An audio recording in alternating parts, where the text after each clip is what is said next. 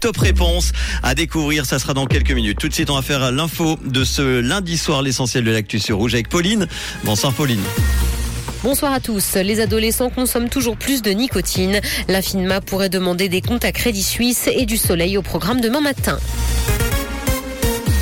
Les adolescents consomment toujours plus de nicotine. C'est ce que montre une étude d'addiction suisse. Elle s'est d'ailleurs dit préoccupée par la hausse de la consommation d'alcool et de cigarettes dès 13 ans. À 15 ans, les écoliers suisses ont déjà essayé presque toutes les substances psychoactives. Les consommations sont le plus souvent expérimentales ou sporadiques, mais les usages fréquents se retrouvent chez une minorité non négligeable. La FINMA pourrait demander des comptes à Crédit Suisse. L'autorité de surveillance des marchés étudie si la direction de la banque peut être amenée à rendre des comptes.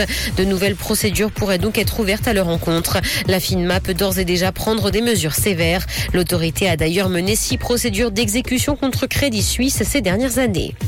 Une campagne a été lancée pour sensibiliser aux violences envers les aînés. L'objectif, attirer l'attention sur ces violences et encourager les victimes à demander de l'aide. Chaque année, plus de 300 000 personnes de plus de 60 ans sont victimes de maltraitance. Ces atteintes peuvent prendre différentes formes, violences physiques ou psychologiques, mais aussi financières ou négligence. Elles sont principalement causées par le personnel soignant ou des membres de la famille.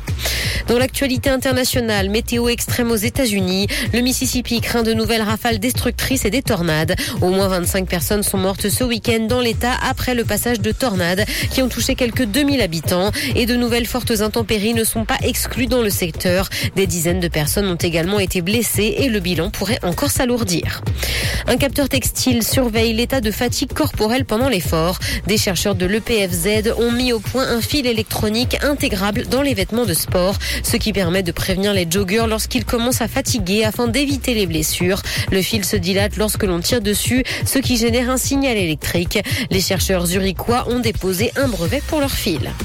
L'acteur Jonathan Majors a été interpellé pour une agression présumée. L'étoile montante d'Hollywood s'en serait pris à une femme. L'agente de l'acteur et son avocate estiment de leur côté qu'il n'a rien fait de mal. La jeune femme aurait été transportée à l'hôpital pour y traiter des lésions mineures à la tête et au cou. Elle se trouverait cependant dans un état stable. L'acteur sera présenté devant la justice le 8 mai prochain.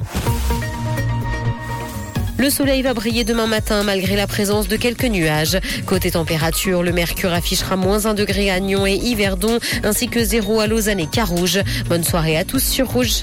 C'était la météo, c'est Rouge.